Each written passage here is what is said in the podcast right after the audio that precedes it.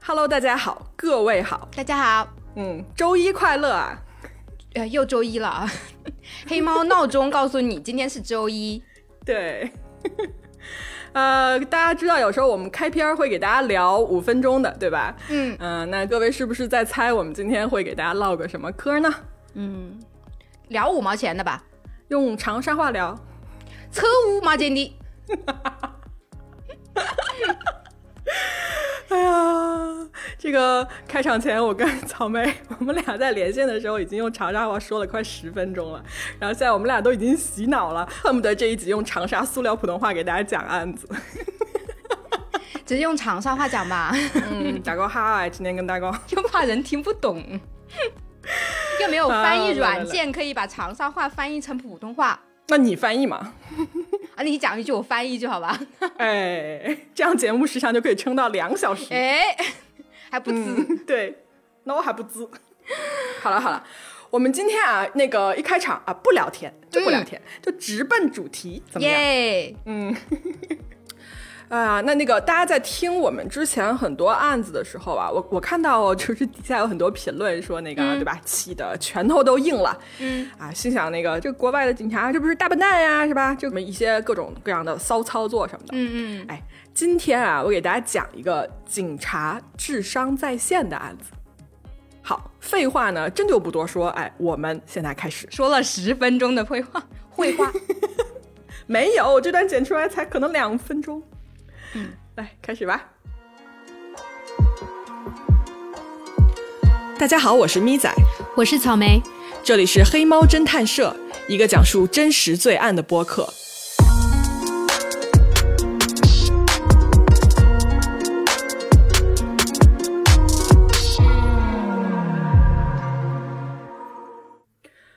们今天的主人公啊，是一个叫做 Michael DiPolito 的这么一个人。嗯这个人呢，他出生于一九七零年的十二月十八号啊，他出生于这个美国的宾夕法尼亚州的费城。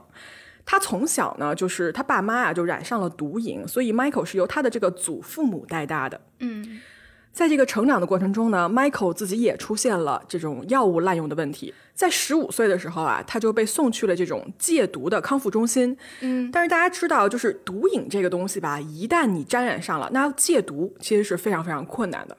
所以 Michael 呢就在这个戒毒中心待了一段时间以后呢，他就啊出来了。出来之后的五年多里面啊，他确实没有复吸，但是呢，在二十多岁的时候，Michael 再一次没有经住这种诱惑吧啊，他又重新开始了吸毒。嗯接下来的这几年时间里面呢，就一切啊就急转直下。Michael 这个人，他开始反复的进入啊、呃出入戒毒所，另外呢，他还开始自己做一些贩卖毒品的这种小买卖，这种勾当。啊，以毒养毒吧，这属于。没错，嗯。后来呢，Michael 他搬去了这个佛罗里达州啊，他在这个州找了一份新的工作。这个工作是干什么呢？就是他在不同的公司干那种电话推销员的工作。嗯，哎，结果就发现啊，Michael 这个人他在推销这方面特别的有天赋，在一年半的时间里面，他赚了大概有二十万美金的提成。What？怎么会有这么多啊？什么工作啊？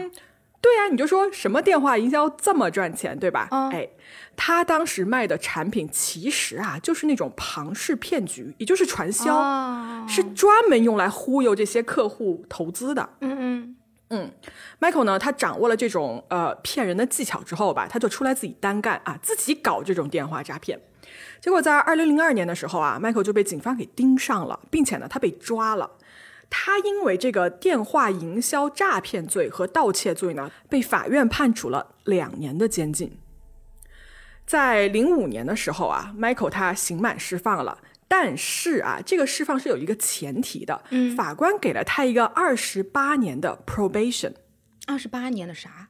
嗯这个词是什么意思呢？翻译过来，在中文里面叫做假释，也就是假释的一个考验期限。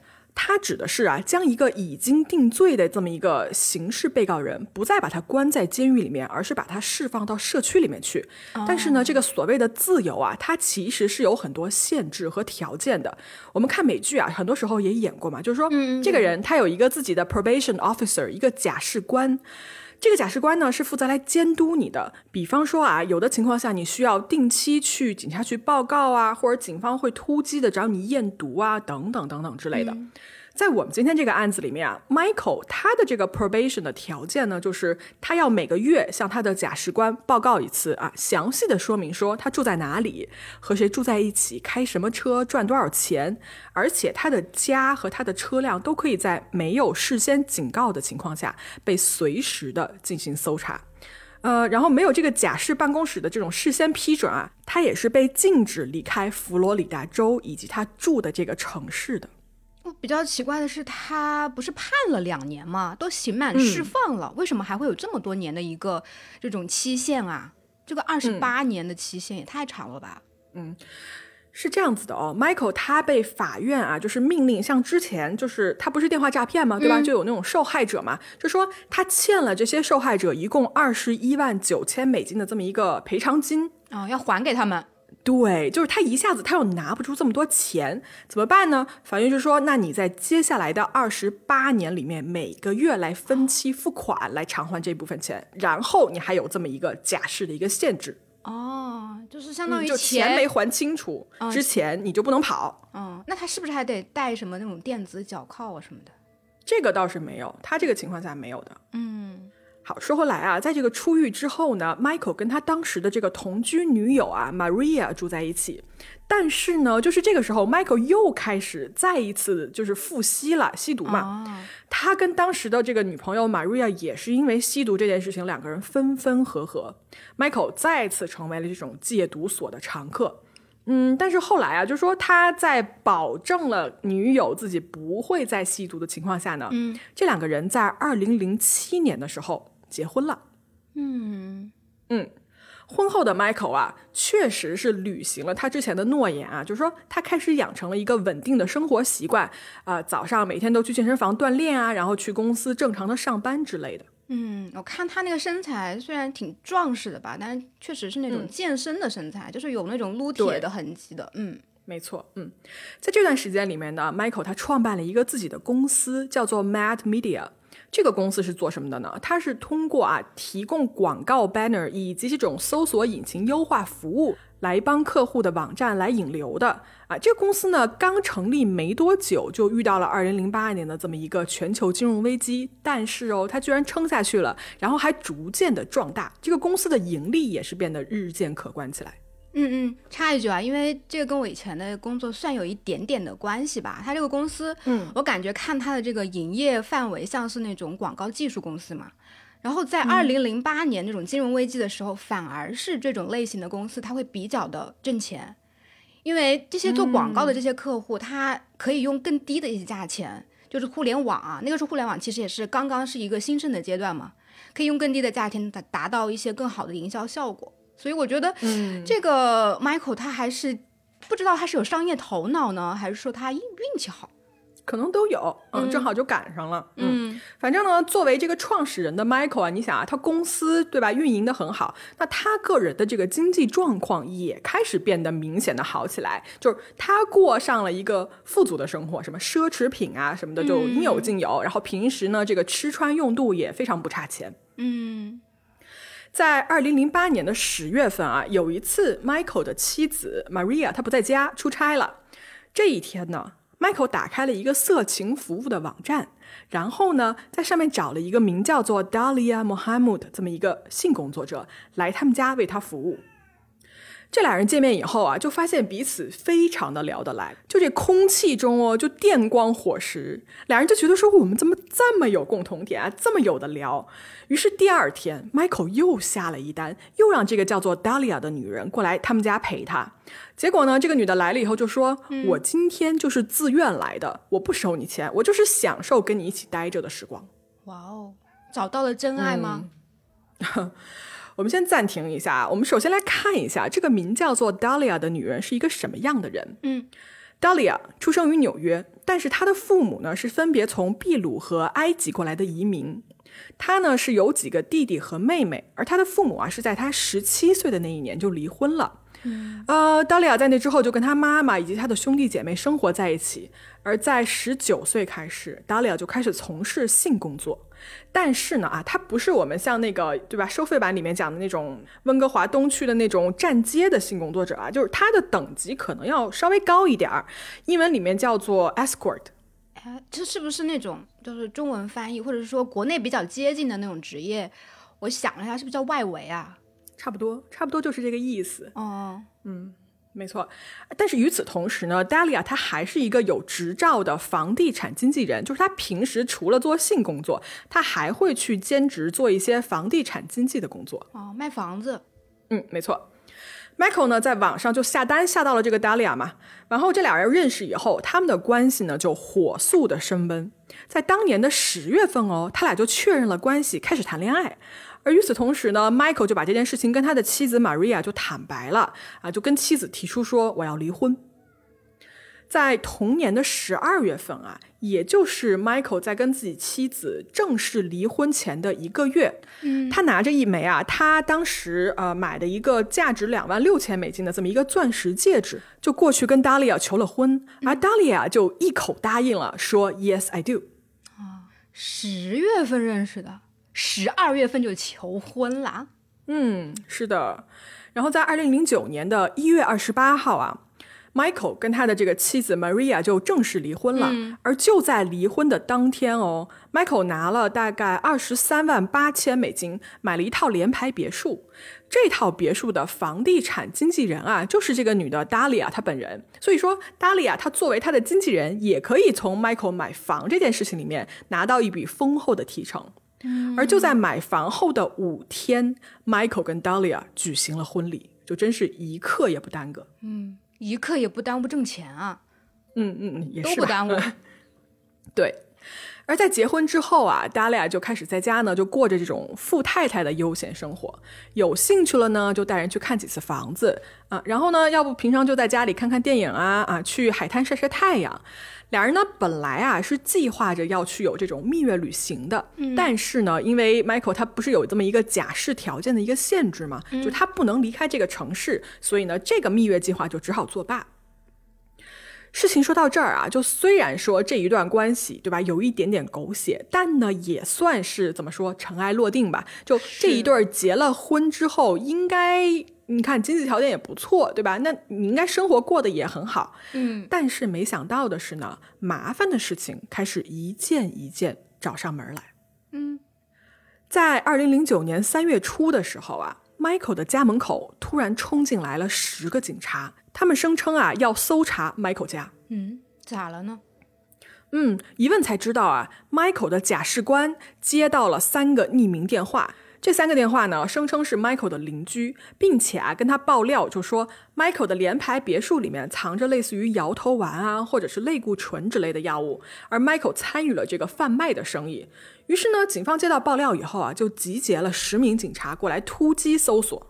嗯，是被朝阳群众举报了吗？有可能是。那搜出来什么吗？嗯，搜查的结果就是没有任何证据可以证明说他们家藏有这些毒品。嗯。而就在两周后啊，三月十六号这天，警方呢接到了一名女性的匿名电话。这个电话里呢就说，在当地的一家这个利兹卡尔顿酒店的停车场，有一辆灰色的雪佛兰 SUV，这个车里的人啊正在进行这个贩卖毒品的交易。嗯，于是警方就接到这个报警，就说啊，立刻出警嘛。他们就来到这个酒店的停车场，哎，确实有一辆一模一样的车，就是跟那个描述中间一模一样。而这辆车的主人就是 Michael。Michael 在酒店干嘛？嗯，他跟妻子 Dalia 在一起，就是说在这家酒店过一个周末的二人世界。哦哦哦哦，嗯。于是呢，警方就找来了车主 Michael，说不好意思，我们要搜查你这辆车。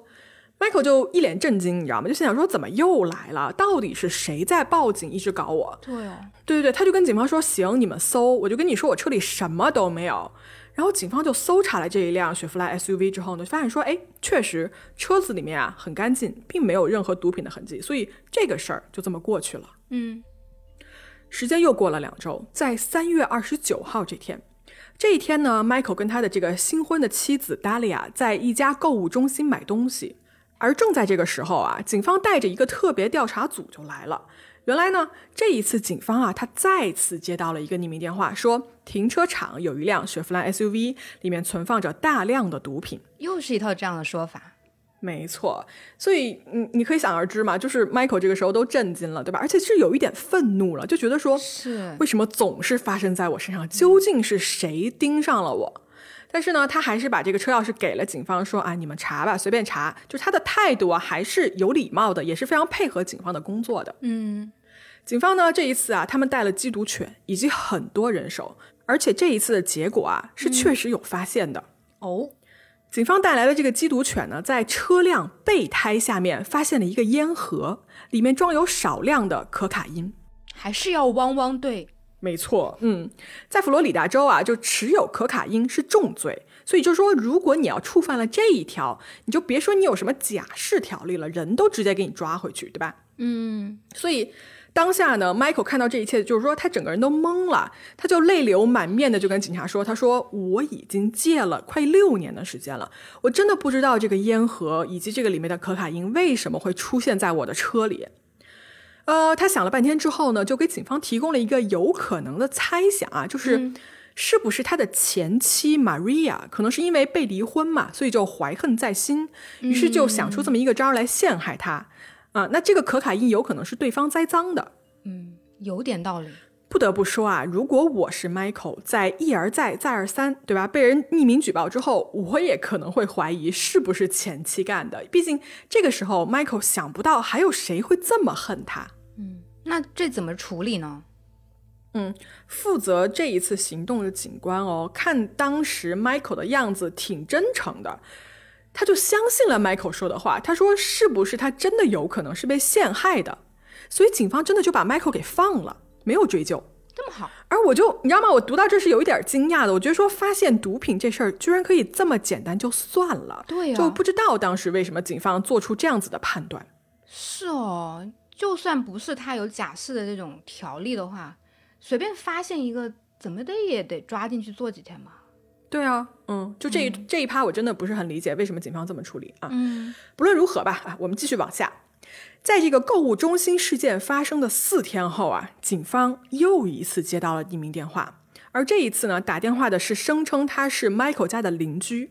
这个邻居说呢，他说当天的早些时候看到 Michael 拽着他这个妻子 Dalia 的头发，并且能听到他们别墅里面传来很重的这种击打的声音，还伴有两个人大喊大叫的这种争吵声。警方接到报警以后呢，又一次来到了 Michael 的家门口。他们先是把夫妻俩分开，然后单独问话。那为什么打架呢？他们？嗯，俩人确实啊，在问话中都证实了，就是说前一天晚上他们确实是吵架了，但是两个人分别都说我们并没有产生任何的肢体冲突。警方呢在现场就检查了一下妻子达利亚的这个身体外观，发现说确实呢也没有看到任何的这种伤痕。于是这个事儿吧，就是警察问完话以后就走了，就这事儿也这么不了了之了。而且警方走后的那一天晚上啊，Michael 他得到了一个好消息，就是他的妻子 Dalia 跟他说，说她怀孕了。哦，这嗯嗯，好吧。然后呢？虽然这一切就是这四次事件吧，都给人带来很大的不愉悦，但是你想，Michael 的生活中终究也是有好消息的，对吧？就是他的新婚妻子说她怀孕了。可是呢，怀孕这件喜事儿啊，并没有给 Michael 带来什么好运，因为呢，这些奇怪的事情还没完，它一件接着一件，不断的往下发生着。嗯，在一个月后啊，也就是二零零九年的五月一号，这天回家的 Michael 呢，听到妻子达利亚跟他说了一件事儿。嗯，什么事儿呢？达利亚说，他今天接到了当地警察局一个叫做 Hurley 的警官的电话。这个警官啊，就在电话里跟达利亚说：“说，哎，我知道你一直都在干些什么，你现在应该立刻去跟你的丈夫去坦白。”然后达利亚就听到这个，你知道吗？而且他跟 Michael 复述以后，这俩人就一脸懵，就心想说：“哈，坦坦白什么东西？就是我们干什么了？”于是呢，这俩人就决定说：“我们要不去警察局问个清楚？”结果他们去了以后呢，就想说：“我们去找一下这个自称为 Hurley 的这个警官，问问说到底怎么回事儿。”结果啊，到了警察局以后，对方说我们这儿根本就没有任何一个叫做 Hurley 的警官。完了，Michael 跟 Dalia 就觉得说这事儿也太蹊跷了，对吧？就是到底是谁在搞这种恶作剧呢？嗯，还要冒充警察。嗯，对。哦，在这件事情发生的几个星期之后啊，有一天回家、m i c h a e l 在健身房锻炼完之后呢，他准备开车回家嘛。他突然发现，在他车的这个挡风玻璃上啊，放着一张红色的纸条。色的纸条，这张纸条上面写着说：上午九点半带四万美金的现金回到你现在的这个位置，然后把钱放在你后面那辆车的底下，不要告诉任何人，特别是不要告诉你的妻子。我会告诉你为什么这一切会发生在你的身上，以及周五那一天会发生什么。Tell no one, come alone。不要告诉任何人，一个人过来。这张纸条的署名啊，是一个会帮助你的人，而纸条上面呢还留了一个迈阿密区号的电话号码。那他们打那个电话号码了吗？嗯，Michael 呢就先是拿了这张纸条，然后他就回家了。他把这事儿跟妻子达利亚说了。达利亚呢就跟草莓说的一样，就说。要不我们就打个电话过去试试看吧。嗯，结果啊，电话一拨通，对面是一个女的，她呢就在电话里威胁说，说她要杀了达利亚跟她的丈夫 Michael。然后达利亚听到这就赶紧吓得把电话就挂了嘛。Michael 在旁边也觉得说真的很奇怪，因为这个女的的声音啊，听起来也并不像是前妻 Maria。啊，那那是谁呢？对吧？就说到这儿，大家可能会觉得说，我们今天又在说一个跟踪狂的案子，一个 stalker 的案子。嗯，很像。对，没错。Michael 呢，他这个时候啊，他就猜说，是不是之前他做电话诈骗的时候认识的一些就不太好的人吧？就当地的一些黑帮分子什么的，难不成是这些人事后找上门来了？哦，或者是他之前骗钱的那些人找到他了啊？受害者也有可能啊。虽然呢，猜是怎么猜。但是呢，夫妻双方也没有办法给出一个准确的一个结论嘛，所以这个事儿呢就这么搁置了。嗯，Michael 他并没有拿着那个纸条上要求的四万美金去停车场等等的，那肯定不会拿钱去啊。对啊，都不知道是什么人。没错，而且他也他也没有就是人质或者是什么东西把柄在他手上，他也没有必要去。我觉得对，就莫名其妙的，嗯，真的莫名其妙。好，在当年的八月五号这一天啊，我们时间快进到这一天哦，呃，这一天早上六点。达利亚起了一个大早，他呢就去健身房健身。而在他到了健身房没多久啊，大概是早上六点四十分的时候，嗯，达利亚突然接到了一个警察打来的电话，电话里是这么说的：“Uh, ma'am, I need to talk to you. It's very urgent. When you come home, it involves your husband. There's been an incident. Okay, can you come right back to your residence, please? Yeah, I'm leaving right now. Is it okay? Ma'am, I'll tell you everything you need to know when you get here. Okay? Thank you. All right, bye bye. 在这段录音里面啊，警察说：“女士，你们家出事儿了，请你赶快回家一趟，是您的丈夫出事儿了。”啊，达俩就说：“好，那我马上回来。他没事儿吧？”警察就回答说：“啊，等您来了以后，我会告诉你所有的事情的。”那么呢，达利亚他放下了这个电话之后，就飞奔回了家。而当他到家门口的时候，大家都知道美剧那种犯罪现场，对吧？就是被警方封锁的那种画面，嗯，拉黄色的那种条子，没错，就达利亚看到就是一模一样的画面，就是他们家已经被警方完全封锁起来了。到处都是警车，然后那种红蓝色的警灯一直交替闪烁不停之类的。而这个时候呢，有一个警察看到了达利亚，就朝他走了过来，然后对他说：“您的丈夫 Michael 被人杀了。”啊，达利亚听到这个消息就崩溃了。这是一段当时现场的录音。Is your husband Michael? Okay, I'm sorry to tell you, ma'am. He's been killed. No, no, no. He's been killed, ma'am. I'm sorry. No, he's not. Listen. No. No. Try to calm down. No. Listen, no. right now what no. we, do, we need to get you to the station. No. We need, okay? Does he have enemies? Is there anyone that would want to hurt him? Okay, who would want to hurt him? Witnesses, Detective Yopi, I need you. I need you to take her to the station. I can't. Man, go with these detectives. If you want to help your husband, okay? If you want to help your husband, you need to go to the station with these gentlemen. 在这段录音里面，大家可以听到啊，达利亚一直在大哭。 然后呢，警察就说：“哎，你们有什么敌人吗？你知道有什么人想害他吗？”达利亚就他说：“哎，他就是一个在假释期间的这么一个。”然后就一直摇头说没有。警方说：“那这样吧，如果你想帮我们找到凶手的话，你跟我们一起来一趟警察局。”然后就护送达利亚上了警车。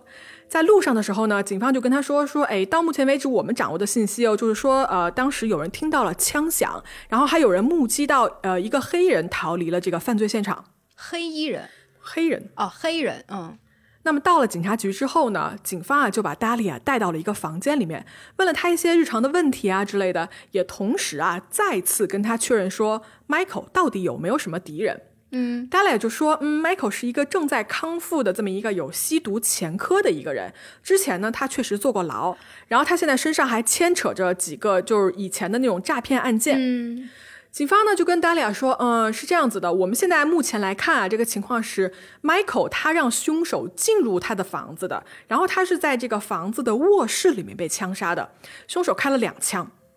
达利亚听到这儿啊，就觉得非常惊讶，说：“怎么可能呢？Michael 这个人，我了解他的，他不会为他不认识的人开门的。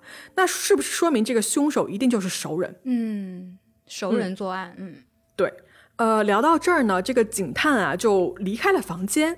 他先是在外面跟外面的警察聊了几句，几分钟之后啊，他回来房间，但是他不是一个人回来的，他还带着一个戴手铐的人。我们大家来听一下这一段。Do you know her? Put your head up and look at her. Put your head up. I've never seen her. What were you doing coming out of her house? Here.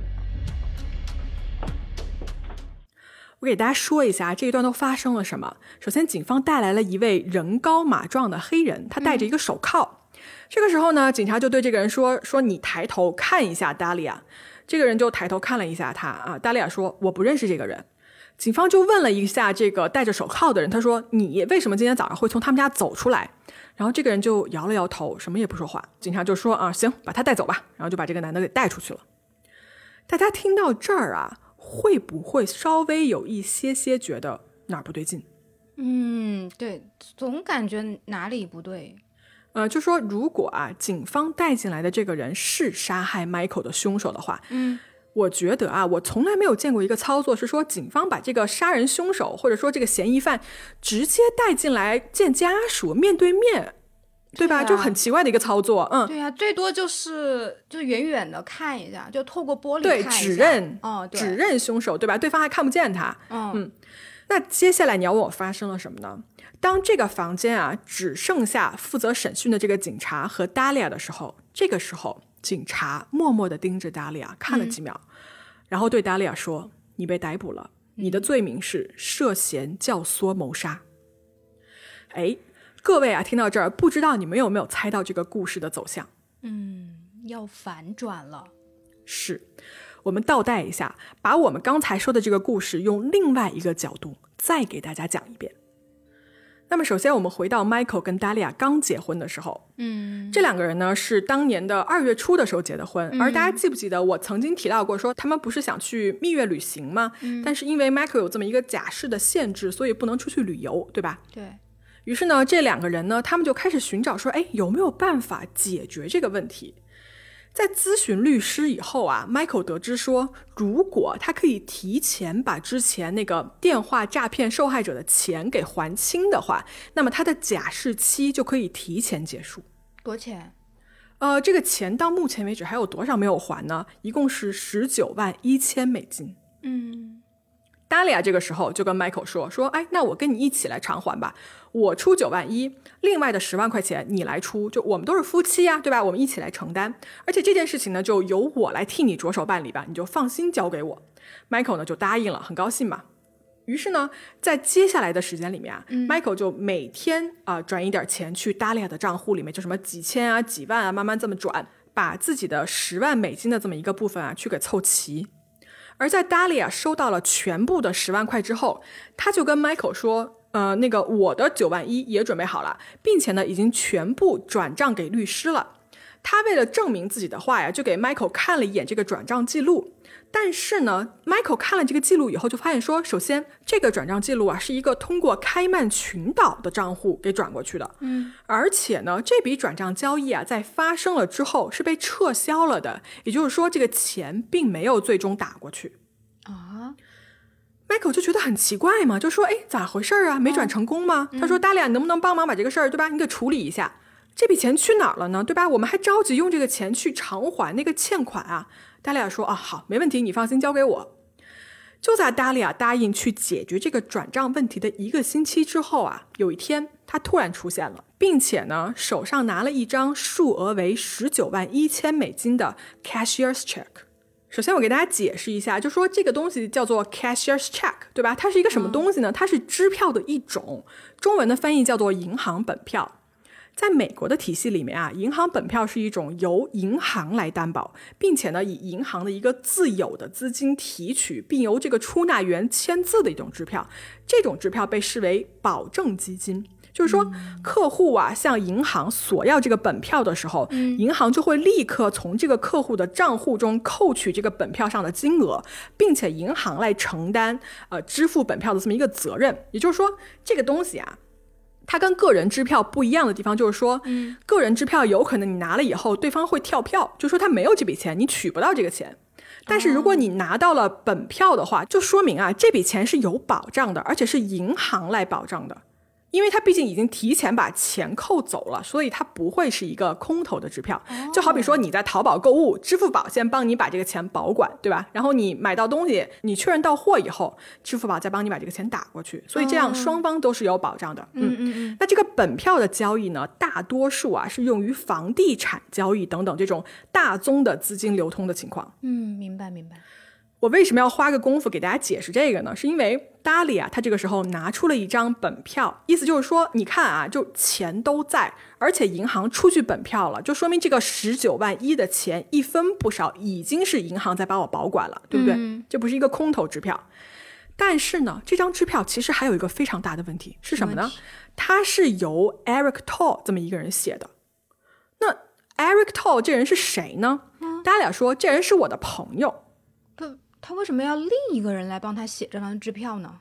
嗯，关于这个为什么，Della 他没有给出具体的解释，他只是跟 Michael 说：“他说你啊，如果我们现在要等那个开曼群岛的账号把那个十万块钱转回来，对吧？你不知道要等多久，所以呢，这一张本票是我让我的朋友来给你帮个忙，他先帮我们把这个钱垫上了。”就等于说他那十万块钱还没回来呢，但是他现在着急要把这个欠款给还了，所以就找了个朋友先帮他写了一个十九万一的支票给他们先用着。OK，嗯，就还是解释得通，对吧？到这儿是，所以 Michael 到这儿呢，他还是没有过多的去追问，就说啊，那行，那同意吧，就同意了。于是呢，两个人就拿着这张支票啊就来到了律师那儿。当他们准备把这张支票交给律师的时候，嗯，达利亚。他突然变卦，他一把抢过了支票，说：“嗯，我改变心意了，我不想出这九万一了，你还我钱。”啊？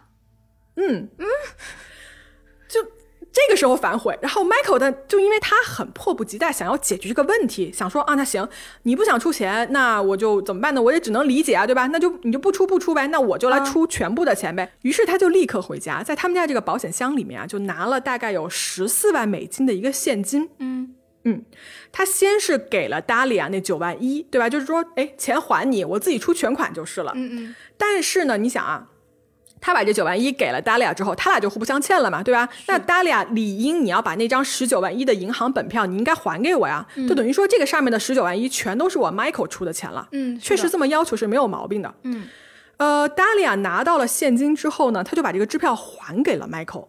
但是啊，就在 Michael 带着支票再一次来到律师办公室的时候，他突然发现说，这一张本来应该写着幺九幺零零零的这么一个数额的支票，嗯，变成了幺九幺，少了三个零，也就是说十九万一变成了一百九十一块钱，就相当于没了呀。对呀，就没了。于是呢，他就 Michael 这个时候就打电话给达利亚，就说怎么回事儿。大家说啊，他说我也不知道啊。他想了一下，他就说哦，有可能是那一天我跟 Eric，就是那个跟他写支票的人，他说我们俩一块吃饭来着，有可能是我们在一起吃饭的时候，Eric 他这个人啊就把这个支票给调换了啊。达利亚呢这个时候啊就把手里的这个九万一的现金又还给了 Michael，他就说那这样吧，我们一块儿去找一找这个 Eric，就是说问问是怎么回事儿。嗯，他们到了 Eric 那儿呢，Eric 就说啊，确实有可能是我搞错了。那这样吧，我再给你写一张十九万一的支票，而你呢，Michael，你现在手上不是有十四万块钱的现金吗？你现在就把这个十四万块钱现金给我，十九万一减去十四万，你还欠我五万一，对吧？那就是说五万你还欠我钱的话怎么办呢？你把这个五万一你就分期付款还给我就是了，就我不用你现在一下全部给我，就算是我给你帮个忙了。但是呢，我也需要你得给我一个担保。那这样吧，要不然你把你那个联排别墅抵押给我，我们签一个协议。而在你还清这五万一之前呢，我 Eric 我有权来处置你这个房产。等等等一下，等一下，脑子不够用了，等一下晕了，怎么？嗯，这个 Michael 他花了一大堆钱出去，反而他现在欠了别人一个人情，然后还有欠了一栋房子。对，这一段就有点复杂。就如果大家还没听晕的话，我给大家捋一下这个逻辑。嗯，也就是说，Michael 最开始给了十万块钱，被开曼群岛的一个账户给扣住了。嗯嗯这十万块钱不知道什么时候能返回来，就冻在那儿了。好，第二次他又拿了十四万的现金，想换一张十九万一的银行本票，但是呢，这个银行本票一夜之间变成了一百九十一块钱。嗯，那现在对方承诺说，你给我十四万，剩下的五万一慢慢还，但是没还清之前，你的房子的处置权归我。而我交易的条件就是，我再给你写一张十九万一的那个支票，就等于说一百九十一那张就是作废了嘛，对吧？嗯嗯嗯，所以事情至此啊，Michael 已经给出去了真金白银的二十四万美金，还搭上了自己的那一套联排别墅作为抵押。就觉得他被骗了。嗯，你听我说啊，这件事儿啊处理到这儿的时候，Michael 的这个律师就发话了，他说啊。本来一个很简单的转账业务被你们搞得这么复杂，对吧？还牵扯上了这个房产的处置。我啊，我作为一个律师，我不想卷入你们这个三角债里面去。就这个活儿啊，你找别人干吧，啊，我不干了。嗯，律师肯定觉得这个客户太傻叉了。嗯，Michael 呢，这个时候就只好出去重新找了一个律师，但是因为手里的这张支票啊是写的之前的那个律师的名字，嗯所以这个新律师呢也取不出这个钱，你明白我意思吧？是，于是呢，Michael 就没有办法，他又回去找了一次这个 Eric，说你得换一个新律师的名字，把这个支票重新写一遍给我。结果 Eric 就说：“他说我最近这个账户啊异常活跃，所以我的账户现在已经被冻结了。”啊，所以我没有办法给你写新支票了。他说：“我这么着吧，我答应你，我的账户一恢复，我就给你寄支票。但是呢，从这一次之后啊，Michael 就再也联系不上 Eric 这个人了。哈，那钱呢？联系不上了呀。就说到这儿啊，我想给大家指出来一点，就是这是一个连环骗局，而幕后的大 boss 是 Dahlia。我个人的猜测是，首先根本没有什么开曼群岛的转账和交易撤回，那十万块钱第一笔钱全部入了 Dahlia 的腰包。而这个 Dahlia 的朋友 Eric 写的这个支票十九万一变一九一，这肯定是跟 Dahlia 一起商量好的，为的就是骗出 Michael 的另外十四万现金，而且呢，总共骗了二十四万之后还不收手，让 Michael 还欠他们五万一，慢慢还。同时，Dahlia 还把别墅的处置权拿到了手里。这这不报警吗？嗯，他他是他是真的傻呢，还是他太过于信任他自己的老婆了，就觉得自己老婆不可能骗自己啊？嗯，虽然我们现在就以一个上帝视角来看这个中间的种种行骗的手段啊，就能看得很清楚，但是呢，当时正处在这个风暴中心的这个 Michael，他是丝毫不知情的。而且大家还记得吧？这个时候其实 Dahlia 跟他说，说她怀了他的孩子嘛，对，她没有怀孕，她从这个时候就开始演一个怀孕的准妈妈。她就开始干什么呢？她阅读育儿书，然后给孩子取名，还要去预约产检什么的，就是表面上看起来是一个非常有爱的妻子和准妈妈这个样子。哦在当年的七月二十二号，达利亚跟 Michael 说：“他说我的朋友推荐了一个律师，你可以过去跟这个律师聊一聊。”迈克就说：“好啊，啊，他就过去咨询了一下这个律师。然后这个律师跟他说：说，哎呀，你现在这个联排别墅的问题啊，很棘手。我呢建议你把这个别墅啊就迁到别人的名下，以防什么呢？将来你这个假释判决出来以后啊，有可能有会有各种各样潜在的问题。”迈克一听说啊有道理，然后他就听了这个律师的建议，在七月三十一号的时候，他就把这个房产转去了妻子达利亚的名下。于是妻子达利亚就正式拥有了这座房产。我的妈耶，二十四万、再加上那个别墅，他赚翻了哦。嗯，而达利亚的秘密哦，远不止如此。嗯，他在疯狂骗钱和骗房产的时候，他其实啊一直在找他之前的一个前男友，这个人叫做 Muhammad Shahada，啊，他俩是一直保持着这种非正常的关系。事情呢是这样子的，各位还记得吧？在这一年的三月份，警察不是曾经去过一次那个利兹卡尔顿酒店搜过 Michael 的 SUV 这件事儿吗？嗯，在这件事情的第二天，Dalia 就主动去联系了她这个前男友，就跟她前男友说：“她说我的丈夫虐待我。”然后这个前男友就说：“啊，那你这种情况你得报警啊。”然后他就给了 Dalia 一个警察的电话。但是呢，Dalia 就拒绝联系警方。她说：“我的丈夫非常的暴力，我这么报警啊，会有生命安全的问题。要不要我们第二天见个面，当面聊一聊？”于是呢，两个人就约了在第二天见了一面。Dalia 在见到这个穆哈姆的以后呢，他首先哦，当天用现金买了一辆价值三万八千美金的路虎揽胜，并且是用穆哈姆的这个名字直接登记的，就直接送给他这辆车。送个大礼。对，那他一上来要搞这个大动作是干什么呢？嗯，Dalia 对他说：“我给你提一个要求。”他说：“你能不能帮我杀了我丈夫哇塞这个要求，？” 嗯而且除了让他帮这个忙哦，Dalia 还问这个穆哈姆说：“你能不能帮我弄一个假的汇款回执单？”呃，这个前男友就说：“哎呀，就那我想办法吧。我我有一个那个开曼群岛的一个银行传真。”然后呢，他就确实帮达利亚做了一个假的十九万一的一个汇款单据，也就是我们之前说的那一张。嗯，所以就像你说的那个开曼群岛账户的这个转账行为就是假的。没错，嗯，不过啊，就关于杀人的这个要求呢，当时穆罕默德他并没有答应下来。大约呢，时间又过了几周之后呢，在三月下旬的时候，达利亚跟穆罕默德约在当地的一个黑社会经常会去的这么一个店里面。他在这个店里面啊，当着所有这些帮派的人，就大声的问说：“有没有人能帮我杀个人啊？”啊，然后这个帮派的成员就说：“啊，可以啊，我们专业的呀。”达利亚就很高兴，你知道吗？然后他想说，终于有人接这个活儿了啊！那说你跟我来吧，我给你看一下情况。他就开车带着黑社会的人去他们家兜了一圈儿，还介绍了一下他们家的大概情况。但是呢，几天之后，帮派的这些人啊就回话说：“你这个活儿我们不接。”啊，至于为什么他们不接，估计啊是黑社会经过了一番打听之后，觉得太冒险啊，不是很清楚他们为什么做了这么一个决定。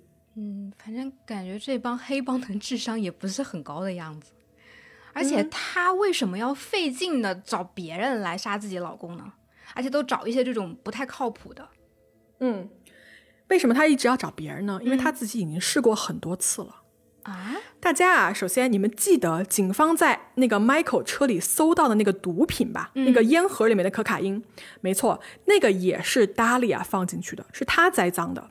报警也是他自己报的，他的目的就是说想让 Michael 在假释期间去违反这个条例。但是呢，没想到警察把他给放了。嗯，数次失败之后啊，Dalia 就开始琢磨说，我能不能自己把他给杀了？嗯，于是呢，他就干了一件事儿。什么事儿呢？他试图来毒死 Michael。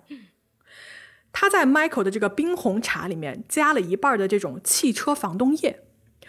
结果 Michael 到家以后一喝这东西就觉得不对劲，说：“哎，这东西怎么喝起来像个有种汽油味儿？”所以他就没有喝完这杯冰红茶。嗯嗯但是呢，在那几天后呢，Michael 就出现了这种严重的腹泻啊、抽筋、口腔溃疡等等的症状。呃，他其实本人 Michael 他没有特别放在心上，他猜是不是我食物中毒了？就他完全没有去想到说自己身边的这个新婚妻子有什么问题。我的妈呀！我不得不说一句，就是一个心太狠，一个心太大。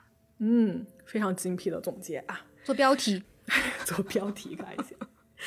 在时间来到七月份的时候啊，达利亚这个时候还是没有成功的杀死她的丈夫。嗯于是呢，她再次约见了这个前男友穆罕默德。她上来又问说：“哎，你到底能不能帮我这个忙啊？你能不能帮我杀了 Michael？”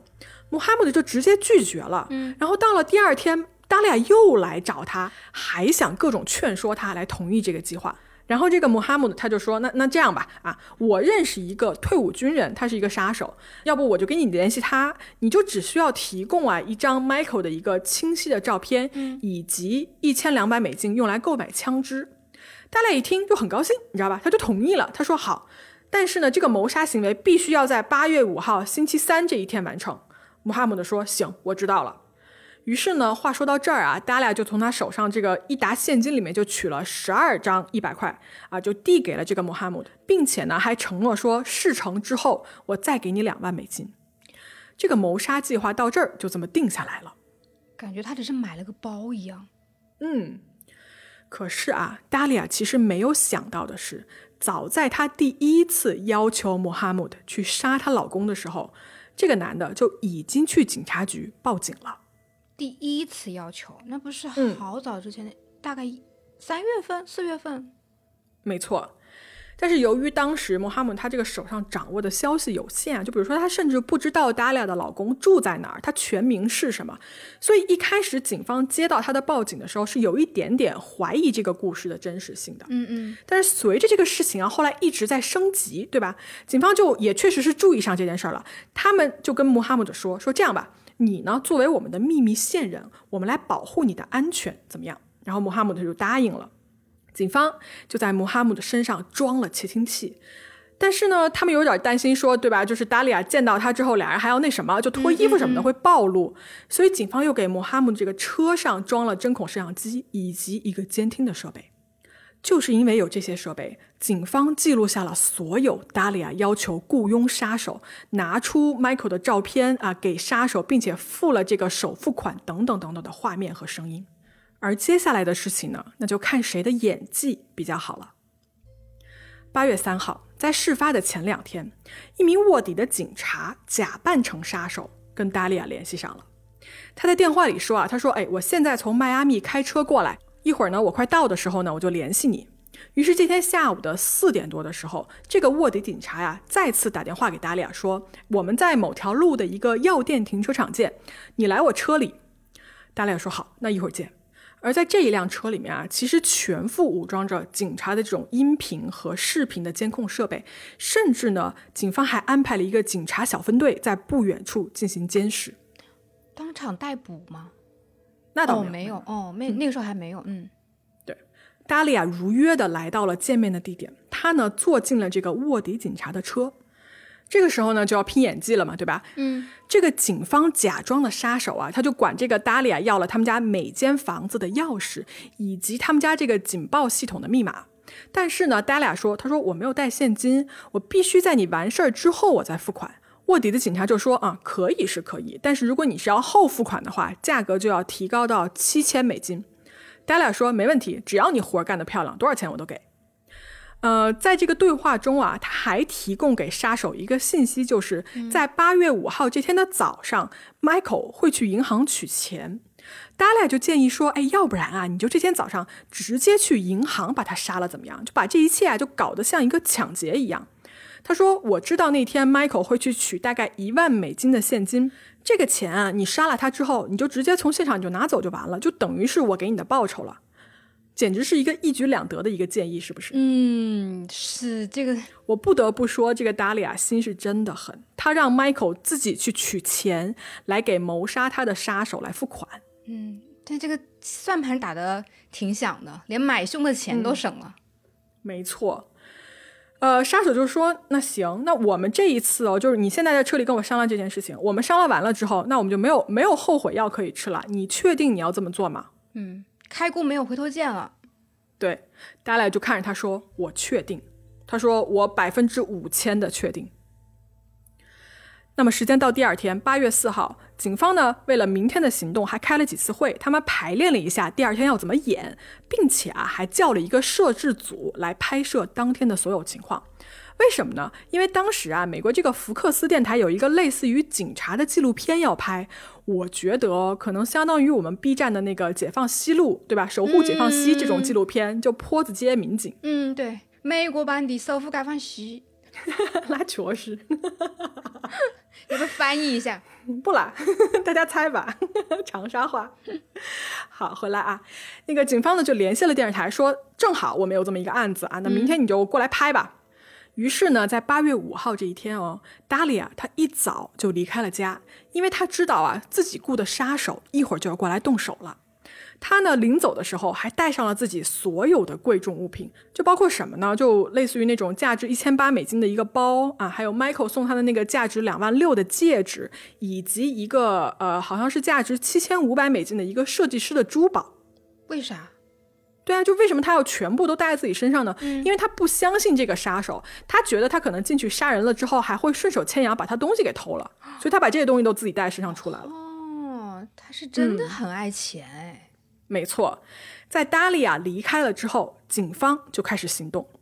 他们先是到了 Michael 的这个别墅前敲门。Michael 过来应门以后呢，警察就告诉他说：“我们现在呀需要告诉你一些事情，你呢，请跟我们去一趟警察局。但是你放心，你没有惹什么麻烦，是你的妻子达利亚，她在雇人杀你。”各位可以想象一下，Michael 这个时候的震惊程度。嗯，对，就是你想象一下，你站在家里面抠脚，然后你就听到敲门声，然后你一打开门，一个陌生人跟你说：“你的外卖到了。神经病，神经。好，回来回来，嗯嗯。而这个时候啊，就大家也知道了嘛，就是警方呢跟 Michael 说完这一切以后，就打电话给 Dalia 说：“哎，女士您好，请您马上回家一趟，你的丈夫出事儿了。”而 Dalia 回家之后，得知了丈夫所谓的哦所谓被杀的消息之后呢，就在现场大声哀嚎。我为什么说她是哀嚎，不说她哭？因为啊，在这一段视频里面，其实可以看出她根本就没有眼泪。我们可以再来听一遍，就说她演的这个哀嚎的这么一个反应。 He's been killed, man. I'm sorry. Listen. No. Try to calm down. Listen. Right now, what we do, we need to get you to the station. We need, okay? Does he have enemies? Is there anyone that would want to hurt him? Okay, who would want to hurt him? Witnesses, Detective Yopi. I need you. I need you to take her to the station. I can't. Ma'am, go with these detectives. If you want to help your husband, okay? If you want to help your husband, you need to go to the station with these gentlemen. 就我已经先入为主的知道他是假哭，但是呢，说如果是把这个当成一个就是演戏的了那个角度来看的话呢，我感觉也差不多能达到普通美剧的水平了。你觉得呢？就是我觉得没有，是吗？没有。演技还还可以吧，就是嗯，应该赢过了国内的很多小鲜肉，也会被骂吗？哎呀，你不要 这样。会被骂。没有没有没有没有，就就他想演一个哭，但是他没有眼泪，所以我就觉得这个哭是不合格的，这个演技不合格啊，嗯是吗？就没有哭出来是吗？他没有他没有哭出来，好好高的要求，导演你要求好高。他只是在干嚎现场现场。嗯嗯，好，我们回来啊，就说现在两边的信息我们已经全部告诉大家了。嗯首先 Michael 根本就没有死，而呢，他也终于明白说，原来啊，一直在他身上发生的奇怪事件，都是因为自己的新婚妻子 Dalia。在另一边呢，这个时候啊，达利亚已经被警方正式的拘捕了嘛。啊、拘捕完了以后呢，他还试图抵赖，说自己跟这些东西毫无关系，就你们在说什么呢？我根本就不知道。警方就说：“哎，你不要再这么这么说了啊！你所做的一切都已经被我们拍下来了，被我们记录下来了，是包括你在车里面跟那个所谓的啊杀手的那种交易，铁证如山啊！就是你抵赖没有用，一会儿呢，我们就会进来给你戴上手铐，送你去监狱。以下呢，就是我刚才说的这一段对话的录音。You wouldn't want to kill him, I hope. Not at all. We are fine, like there's nothing. You're going to jail today for solicitation of murder. You're under arrest. That's an undercover police officer. We filmed everything that you did, recorded everything that you did. You're going to jail for solicitation of first degree murder of your husband. I didn't do anything. Did you hear what I just told you? I heard what you said, but I didn't. Everything, listen to me. Everything has been recorded. You were photographed in the convertible when you sat in this car in the front of CVS. What do you want to do? 而在这个时候啊，警方也跟达利亚说说，哎，其实你老公没有死，这一切呢都是我们警察的卧底在操作。而当达利亚知道 Michael 还活着的时候，他就突然就一定坚持要见 Michael。警方呢就把 Michael 带到了这个审讯室的门口，嗯，达利亚就一个劲儿的在里面哭着喊着说：“你过来，你过来。” Come here, please. Come here. Mike, come here, please. Come here. 视频里面看的话，她就是那种双手被铐在后面嘛，然后她老公就是站在那个门口就注视着她，也没什么反应，没什么表情。，对，嗯，就他一直说 come here come here，然后 Michael 就那种想说、傻子才过去呢，就那种感觉，对对对，嗯。所以呢，接下来啊，呃，达利亚就被送去了当地的监狱，然后警方呢就在准备对她起诉。在这个等待的过程中哦，Dalia 还曾经打电话给 Michael 求情，说你饶了我吧。啊，Michael 他想了一下，他说这样吧，这个别墅不是过到了你的名下吗？你把房子转过来还给我，我就去法庭上替你求情。然后 Dalia 一听就直接拒绝了，他说我不还。然后 Michael 说、那行吧，那祝你好运。啊不是，这这，他是真的爱钱，我只能说，他是真的爱钱，嗯对。在警方呢准备这个调查起诉的过程中啊，他们的调查还发现说，在整个雇凶杀人的那几个月时间里面啊，达利亚还跟另外一个前男友，一个叫做 Mike Stanley 的人也保持着联系。啊，还有一个前男友，嗯，那前男友二号啊，对对对，二号啊啊，OK，达利亚的这个电话记录显示啊，他当时联系了 Mike，然后他在电话里面或者是短信里面，他就说：“他说我仍然爱着你，我想跟你在一起。”然后这两个人就开始昼夜不停的发消息，，Dalia 就经常会跟这个 Mike 说：“你是我的 soul mate，你是我的灵魂伴侣。”有一次哦，他给这个 Mike 发了一条短信，就要求啊，这个男的帮他个忙。什么忙呢？就是他打电话假装是他的这个妇产科医生，去跟她的老公 Michael 撒谎，说什么产检一切顺利啊，不啦不啦之类的话。这个女的是个海王，是的，嗯，没错。而且在整个达利亚骗钱的过程中呢，她这个前男友二号其实一直都在参与，就说这两个人是时时都在商量来怎么说服 Michael 将他的这个联排别墅转到达利亚名下的，以及是这个在车里栽赃这件事情、打电话匿名举报这件事情，都是这俩人商量出来的结果。哦，那等于说她骗她老公二十四万这个计划是跟这个前男友，这个你前男友二号一起策划的。嗯，各位记不记得达利亚不是曾经给 Michael 推荐过一个律师嘛？然后这个律师跟 Michael 说什么？为了避免麻烦，对吧？建议你把这个房子转去达利亚的名下。我跟你说，这个律师就是她的前男友二号 Mike 假扮的。啊，嗯，他直接就来开始演戏了。他们甚至还花了五百美金找了一个专业的演员，专业演员，对，在外面演一个他的律师助理的这么一个角色，就是做戏做的非常的全套。这是在搞真人秀吗？对呀、但是你想全程哦，Michael 一直被蒙在鼓里。他也挺傻的。嗯而更抓马的呀，就是还是后面的这个审判环节。不是这个案子不难判吧？他买凶杀人的全过程都有坡子街派出所的那个记录，证据很充足了。对呀、我们来说一下这个案子的审判哦。呃，达利亚首先他在上庭之前，他交了保释金，所以他整个期间他是在家软禁的，但是他不得出门。嗯，而在二零一一年的四月二十五号，就是他们的这个案子的第一次庭审开始了。在庭上呢，达利亚的律师提出了一个非常离谱的理论，什么理论？他说，Michael 受害人 Michael 其实才是这个案子的最大幕后 boss。哈，此话怎讲？嗯这个律师说啊，大家看到了吧？事发当天，也就是八月五号，对吧？雇凶杀人那一天，你们是不是看到了整个那天现场？警方不是请了一堆这种什么坡子街派出所的一个摄影团队吗？啊，其实不是啊，是福克斯电视台啊。啊、他说这个其实啊，就是 Michael 为了让自己出名，一手设计的一场真人秀。哈，Michael 说服了 Dahlia 跟她那个前男友一号 Muhammad 说：“你们俩来出演两个角色，而所有 Dahlia 被拍下来的这些画面都是一个真人秀的一个演技而已。”然后这个律师还指责警方说：“你们也脱不了干系，这一切都是 Michael 跟警方一手策划的，目的是什么呢？目的就是为了在这个福克斯电视台的节目里面出名。”这个脑洞很厉害。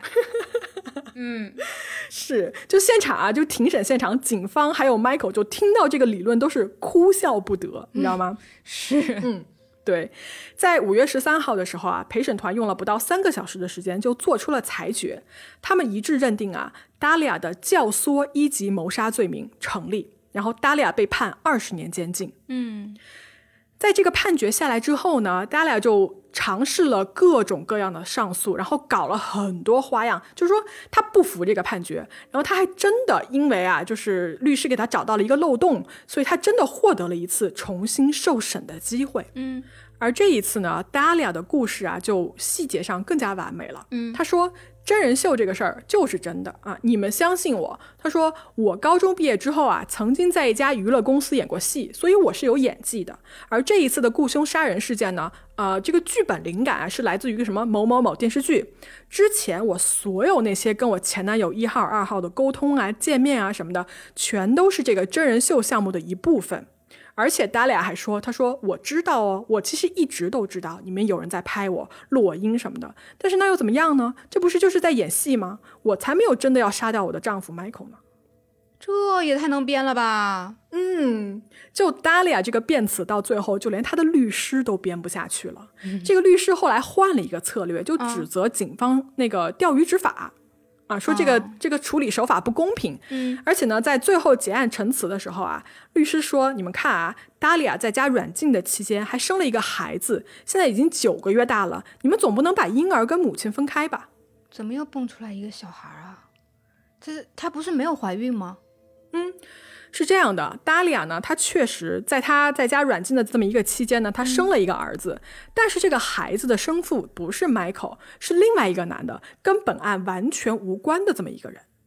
哦，嗯，好吧，就就把这一块我们就也放这儿吧，因为它毕竟跟这个案子也没有任何关系。OK，嗯，我们就快进到二零一七年的六月八号，这已经是达利亚这个案子的第三次审判了，而这一次陪审团仅仅用了十九分钟就达成了一致的决定，Dalia 教唆一级谋杀罪成立。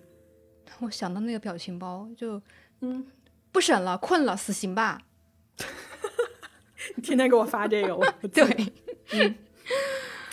倒是没有死刑了，就是他们还是维持原判嘛，就说这个 Dalia 即将坐牢，坐到二零三二年才能被释放。嗯，但这个案子也好久啊，二零零八年的案子，一直拖到了二零一七年。对，那现在那个他不停的上诉。嗯，那现在那个她老公怎么样呢？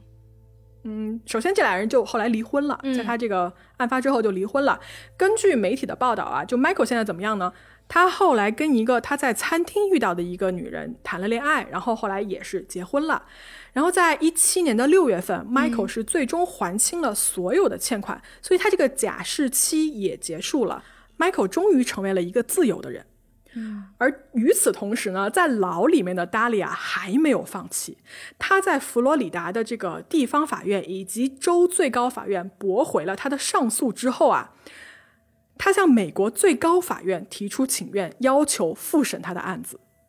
而在二零二零年的二月二十一号，这一份申请被驳回，这意味着什么呢？就是说，达利亚已经走完了所有可以走的法律途径，用完了所有可以用的上诉的方法，他必须得在监狱里面待到二零三二年才能出来了。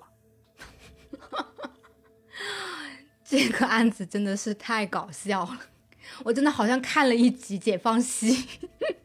哎，我也是，而且我真的觉得，你说他的犯罪动机是啥？我觉得他就是他就是图钱，爱钱，对对他就是图钱。嗯，然后还就总觉得自己就虽然他能骗过 Michael，但他觉得他能骗过所有人，对吧？后面那应该是强词夺理吧，就总要给自己找一些借口。嗯，是嗯，好吧，那今天就讲完了，讲完了。这个案子不知道大家怎么看、啊？欢迎收听今天的《守护解放西》。黑猫坡子街派出所。奇怪，对，黑猫黑猫坡子哎，坡子街派出所黑猫分社不行，会会被别人告的。神危险发言，草莓危的危险发言，今天天天、今天发发言了很多危险，哎不对，今天说了很多危险发言，说都不会话了，看到没？说都 哎呀，哎呀，行吧，那今天的故事我不知道大家有什么想法啊，可以在评论区告诉我们，好不好？然后最后我提醒，不是提醒一句，就是希望大家可以多给我们发来你们的呃小故事投稿。对，是的，不然的话我们就没有、没有时没有东西撑时长了。那也不，草莓 越来越皮，我的天哪！这段应该会被剪掉。不会的，我会全部放进去。行，那我们今天的故事就给大家说到这儿了啊！大家，我们下周一再见，各位，拜拜。今天的故事就到这里了。